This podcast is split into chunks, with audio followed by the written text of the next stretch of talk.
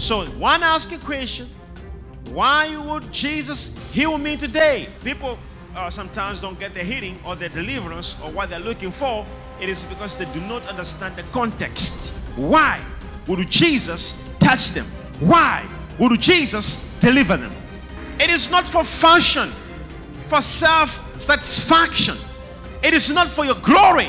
The whole reason why we hear you is because we are trying to tell you Jesus is about to come.